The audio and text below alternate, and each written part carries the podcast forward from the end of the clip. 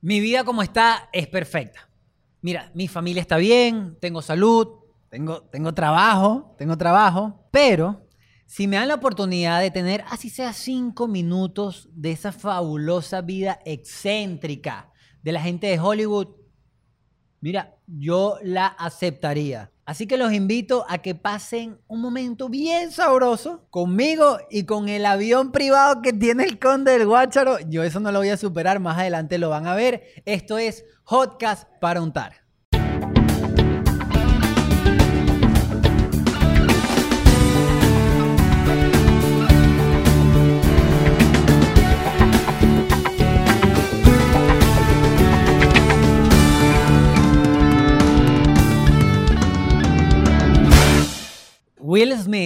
Haciendo historia.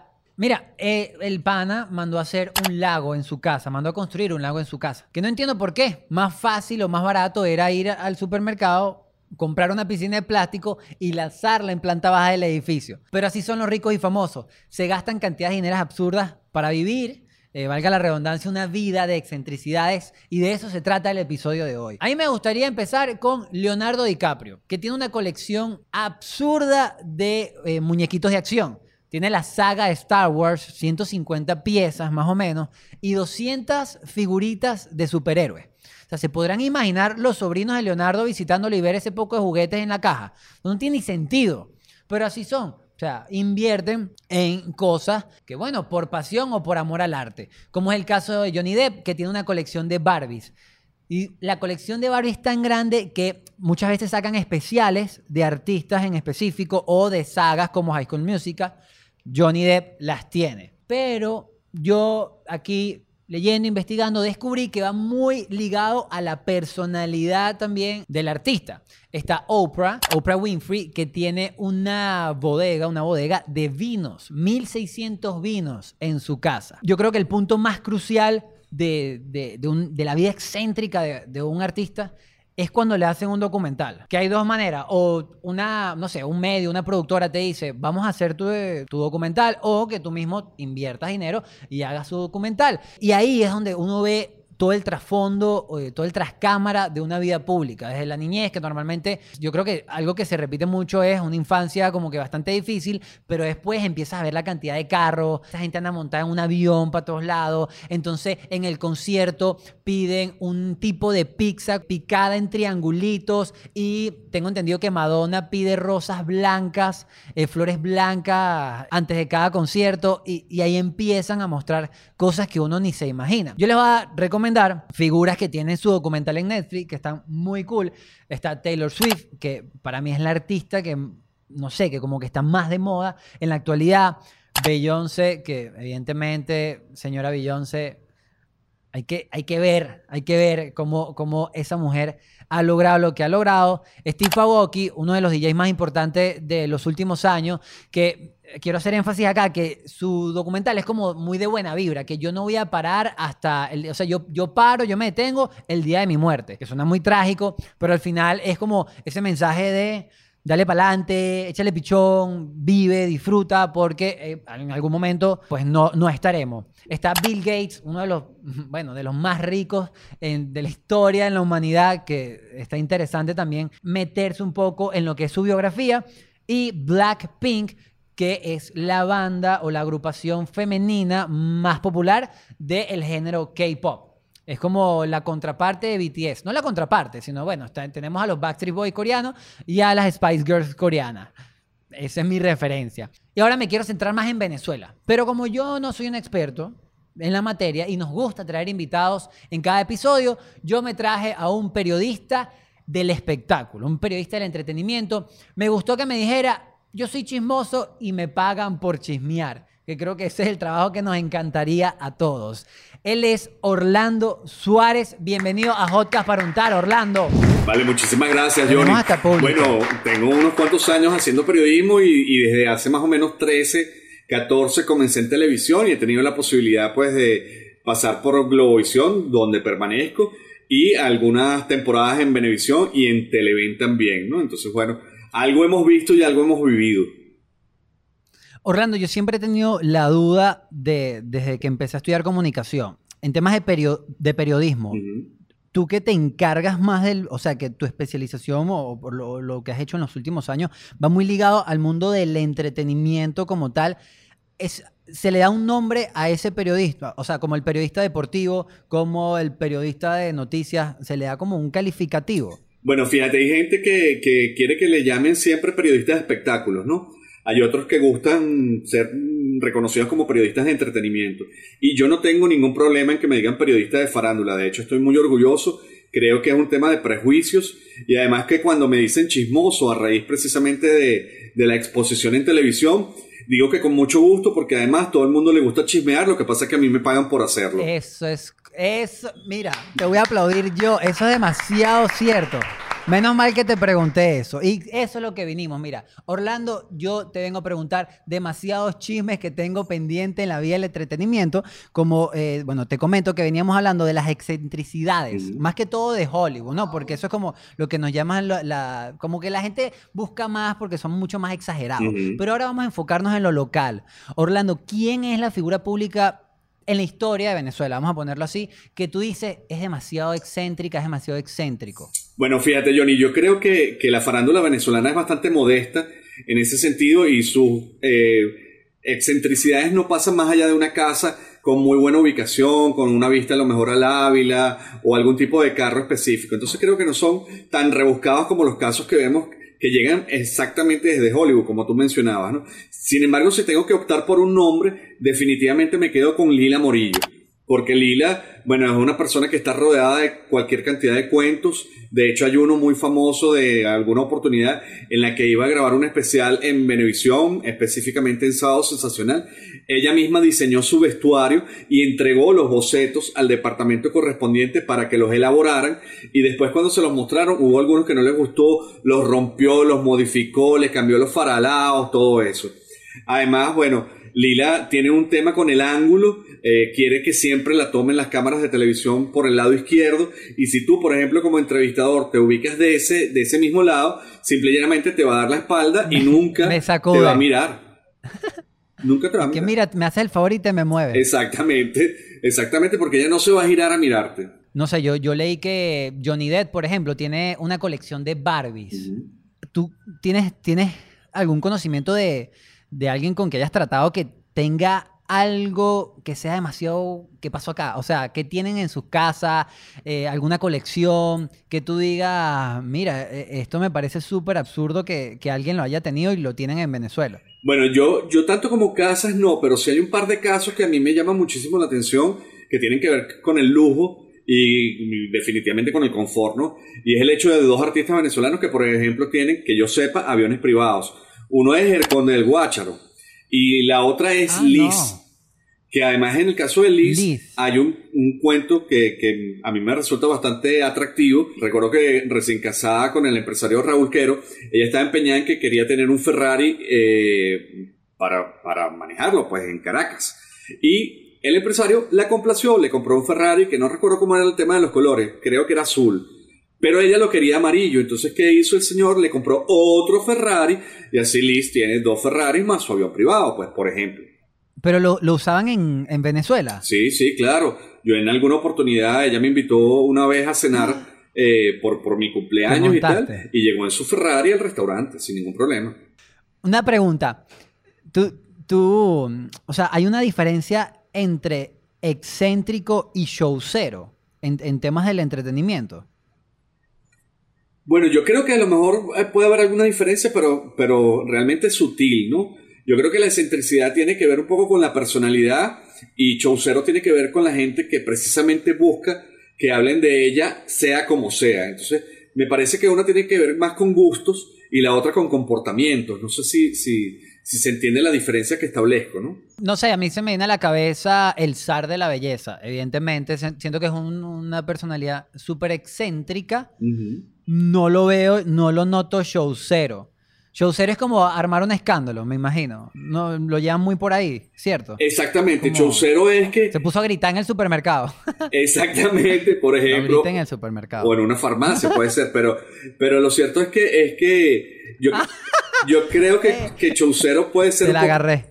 yo creo que Chaucero puede ser un poco más eso, que de, de, repente fuerza algún tipo de situaciones como para llamar la atención y lograr notoriedad, ¿no?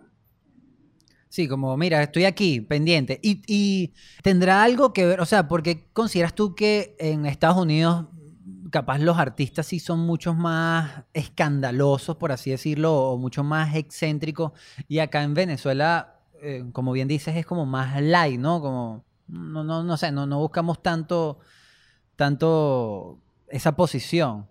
¿A, qué crees tú que se debe? Yo creo que puede haber dos factores. Obvio, que es un tema de, simple análisis y de punto de vista, ¿no? Creo que uno de ellos tiene que ver con la industria de Hollywood, ¿no? Desde los años 30, 40, cuando se formaron las grandes estrellas del séptimo arte, eh, había toda una mitología que se manejaba, ¿no? Le cambiaban las nacionalidades, le cambiaban los orígenes, trataban de ocultar que eran homosexuales, o sea, se manejaba mucho la mentira y se, trataba de mercadear eh, unas figuras que resultaran exóticas, llamativas, apetecibles para el público y tal. Entonces creo que por un lado está ese factor, ese, ese marketing que desde hace bastante tiempo se hace en Hollywood, ¿no? Y por otra parte, creo que obviamente los artistas en Estados Unidos ganan muchísimo más dinero que lo que puede ganar un artista venezolano. Entonces, este, aquí sería impensable, por ejemplo, lo que leí en estos días que, que Beyoncé le había regalado una muñeca de 80 mil eh, dólares a su niña con no sé cuántos brillantes y bañada en oro blanco. O sea, veo unas cifras que no tienen nada que ver con la realidad venezolana ni de los últimos 20 años ni de los últimos 40 años tampoco. Sí, yo creo eso eso es súper claro lo que dice, el tema del mercado. Obviamente ellos allá hacen una película y son 5 millones de dólares. Claro. aquí uno muy bien pagado podrá hacer 50 mil. Exactamente. Yo creo que tiene que ver mucho con eso. ¿Tienes algunos momentos de la cultura pop que eh, esto sí ya abriendo un poco más eh, lo, que, lo, que es la área geográfica, pues no quedarnos solo en Venezuela, que tú dices, estos momentos fueron sumamente épicos, excéntricos en la historia de la cultura. Sí, bueno, de, hecho creo que hay algunos que, son muy significativos, ¿no? Eh, me parece que, por ejemplo, cuando vimos a través de los medios internacionales la imagen de Britney Spears, rapada, recientemente rapada, claro. Eh, causó muchísima impresión. Creo que, que esa imagen que circuló en 2007 nos hizo pensar muchas cosas, porque en mi caso particular, lo primero que, que dije cuando lo vi es, esta chama está enfrentando unos problemas psicológicos muy bravos, ¿no? O sea, fue un prejuicio, eh, me adelanté a lo mejor a, saber realmente qué era lo que estaba pasando, pero fue realmente lo primero que me vino a la cabeza. Entonces, creo que ese es un momento que para una figura como ella, que tiene tantos seguidores en todo el mundo, que además ha sido bautizada y es reconocida como la princesa del pop, eh, ese cambio de imagen tan drástico este, que, que, que, dio con esa decisión de raparse, pues produjo un impacto importante en, en el mundo del pop, ¿no? Y algo, algo más reciente que tengas en mente. O sea, yo lo más reciente que llego, que llego, a ver si tú, tú me... Es como una barajita.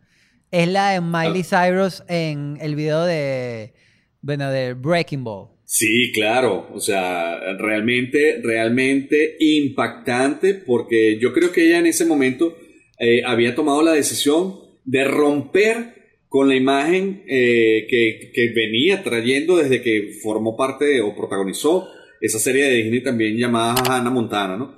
Entonces creo que, que ella definitivamente con ese video y con la posterior actuación que se derivó del video en, en, la entrega de los premios MTV, creo que ella rompió definitivamente con la imagen de la niña cándida, se mostró como una mujer adulta, eh, libre, eh, sin tapujos, sin inhibiciones, y definitivamente me parece que marca un antes y un después en la carrera de Miley de sus seguidores y también, por supuesto, de la cultura pop. Cuando son esos, esos, momentos, esos momentos drásticos, por así decirlo, en las carreras de los artistas, ¿qué es? Para, para darle cambio a su carrera, ¿no? O sea, ¿cómo, ¿cómo lo ves tú en la perspectiva de un periodista? Yo creo que definitivamente es evolución. Y de repente a lo mejor ella estaba muy cansada de esa etiqueta de la niña buena, de la niña cándida, y sus inquietudes artísticas iban por otro lado. Entonces, si bien Hannah Montana le dio muy buenos dividendos, de hecho la dio a conocer en todo el mundo. Lo cierto es que ella quería después iniciar una carrera como solista completamente diferente, en una dirección que nos ha, nos ha dejado temas tan, tan maravillosos como precisamente el que mencionabas, ¿no? Tengo una dinámica que son preguntas rápidas. Preguntas rápidas y respuestas rápidas, evidentemente. Todo relacionado con lo que venimos hablando. Voy con la primera. ¿Tú lucirías, lucirías mal un atuendo eh, solamente para que hablen de ti en la alfombra roja? No, definitivamente no. Yo siempre prefiero estar bajo perfil. Sí, ¿ves? Una persona con clase. Yo, yo sí me hubiese puesto unos chores de, unos chores de playa en una alfombra roja por fastidiar. Mira, ha sido parte de una polémica. Sí, que comentarte rapidito que, que yo entiendo eh, y además yo aplaudo que unos cantantes aparezcan totalmente disfrazados en, en las galas de premios. Me parece que está muy bien, o sea, no lo critico, creo que es lo adecuado. Pero yo soy un periodista y estoy en otra posición, entonces creo que mi imagen debe ser diferente, ¿no? Eso es fundamentalmente eh, el rollo que, que, yo manejo internamente, ¿no? Sí, bueno, yo vi un video de Lady Gaga montada en un caballo. Era un caballo de humano, o sea, tenían dos personas y había como que una como un traje y era un caballo y tú, niña, no sé cómo traer un caballo para acá, estás loca. Mira, cuéntanos algo que nos sorprendería en este momento. Que tú digas, seguramente ellos no saben esto, lo voy a contar. Tuyo, por ejemplo. Bueno, está bien, bueno, si sabes algo mío, ahora tengo miedo. Bueno, no, no sé, por ahí me dijeron, me comentaron que a ti te llaman Johnny, Johnny Wonka. ¿Por qué? Bueno, supuestamente que tienes una debilidad grandísima, gigantesca por las chucherías y que tienes una habitación llena de chocolate de todas las marcas y de dulces, bueno, pues de lo que se pueda pedir para regalar. Pero quién, pero Orlando, ya va, ahora sí tengo miedo. ¿Quién trabaja para ti, chico? ¿Qué pasa? ¿Qué te puedo decir? Mira, Orlando, gracias por compartir con nosotros.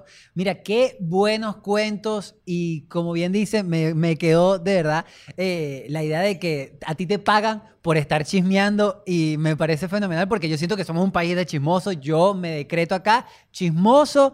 Así que, eh, bueno, Orlando, gracias, gracias. Tus redes sociales, algo que nos quieras comentar. Bueno, nada, Johnny, de verdad que muchísimas gracias a ustedes por la paciencia, por, por todos los temas técnicos que hemos tenido que bueno, que esto es parte del día a día. Eh, espero que la gente le guste la conversa. Y bueno, estamos a la orden mis redes sociales. En Twitter, arroba Orsua. Y en Instagram, arroba yo soy Orsua. Pero a, usted, a ustedes les quedó que Liz no tuvo un Ferrari, tuvo dos Ferrari. Y que el conde del Guácharo con ¡Eh, avión privado. Yo me equivoqué de profesión, sin duda alguna. Yo tengo que crear un personaje. Creamos un personaje así, un llanero, que mira, mi avioncito se va a llamar Hotcast Paronta. Y atrás va a decir, suscríbete y dele la campanita. Si no lo has hecho, aquí está, mira, el botón rojo que sale acá, eh, el cambio, el cambio de personaje ahí. Si dale aquí, mira, ¿ves? Aquí dice suscríbete y al lado hay una campanita, clink, clink para que te lleguen las notificaciones. Pero antes, te vas a los comentarios y me recomiendas algún documental bibliográfico de alguna personalidad que tú digas, Johnny, por favor, tienes que ver esto. Para, bueno, para echarme el fin de semana y ver el documental y después, mira, ahí en los comentarios compartimos. Y si es primera vez que estás viendo un episodio de Hotcast para untar, te metes en el canal, le das a videos y ahí vas a poder ver los episodios anteriores. Y si quedaste con demasiadas ganas, todos los viernes vamos a tener un episodio nuevo. Ya no se dice corte, ahora se dice, se unta y nos vamos. Esto fue Hotcast para untar.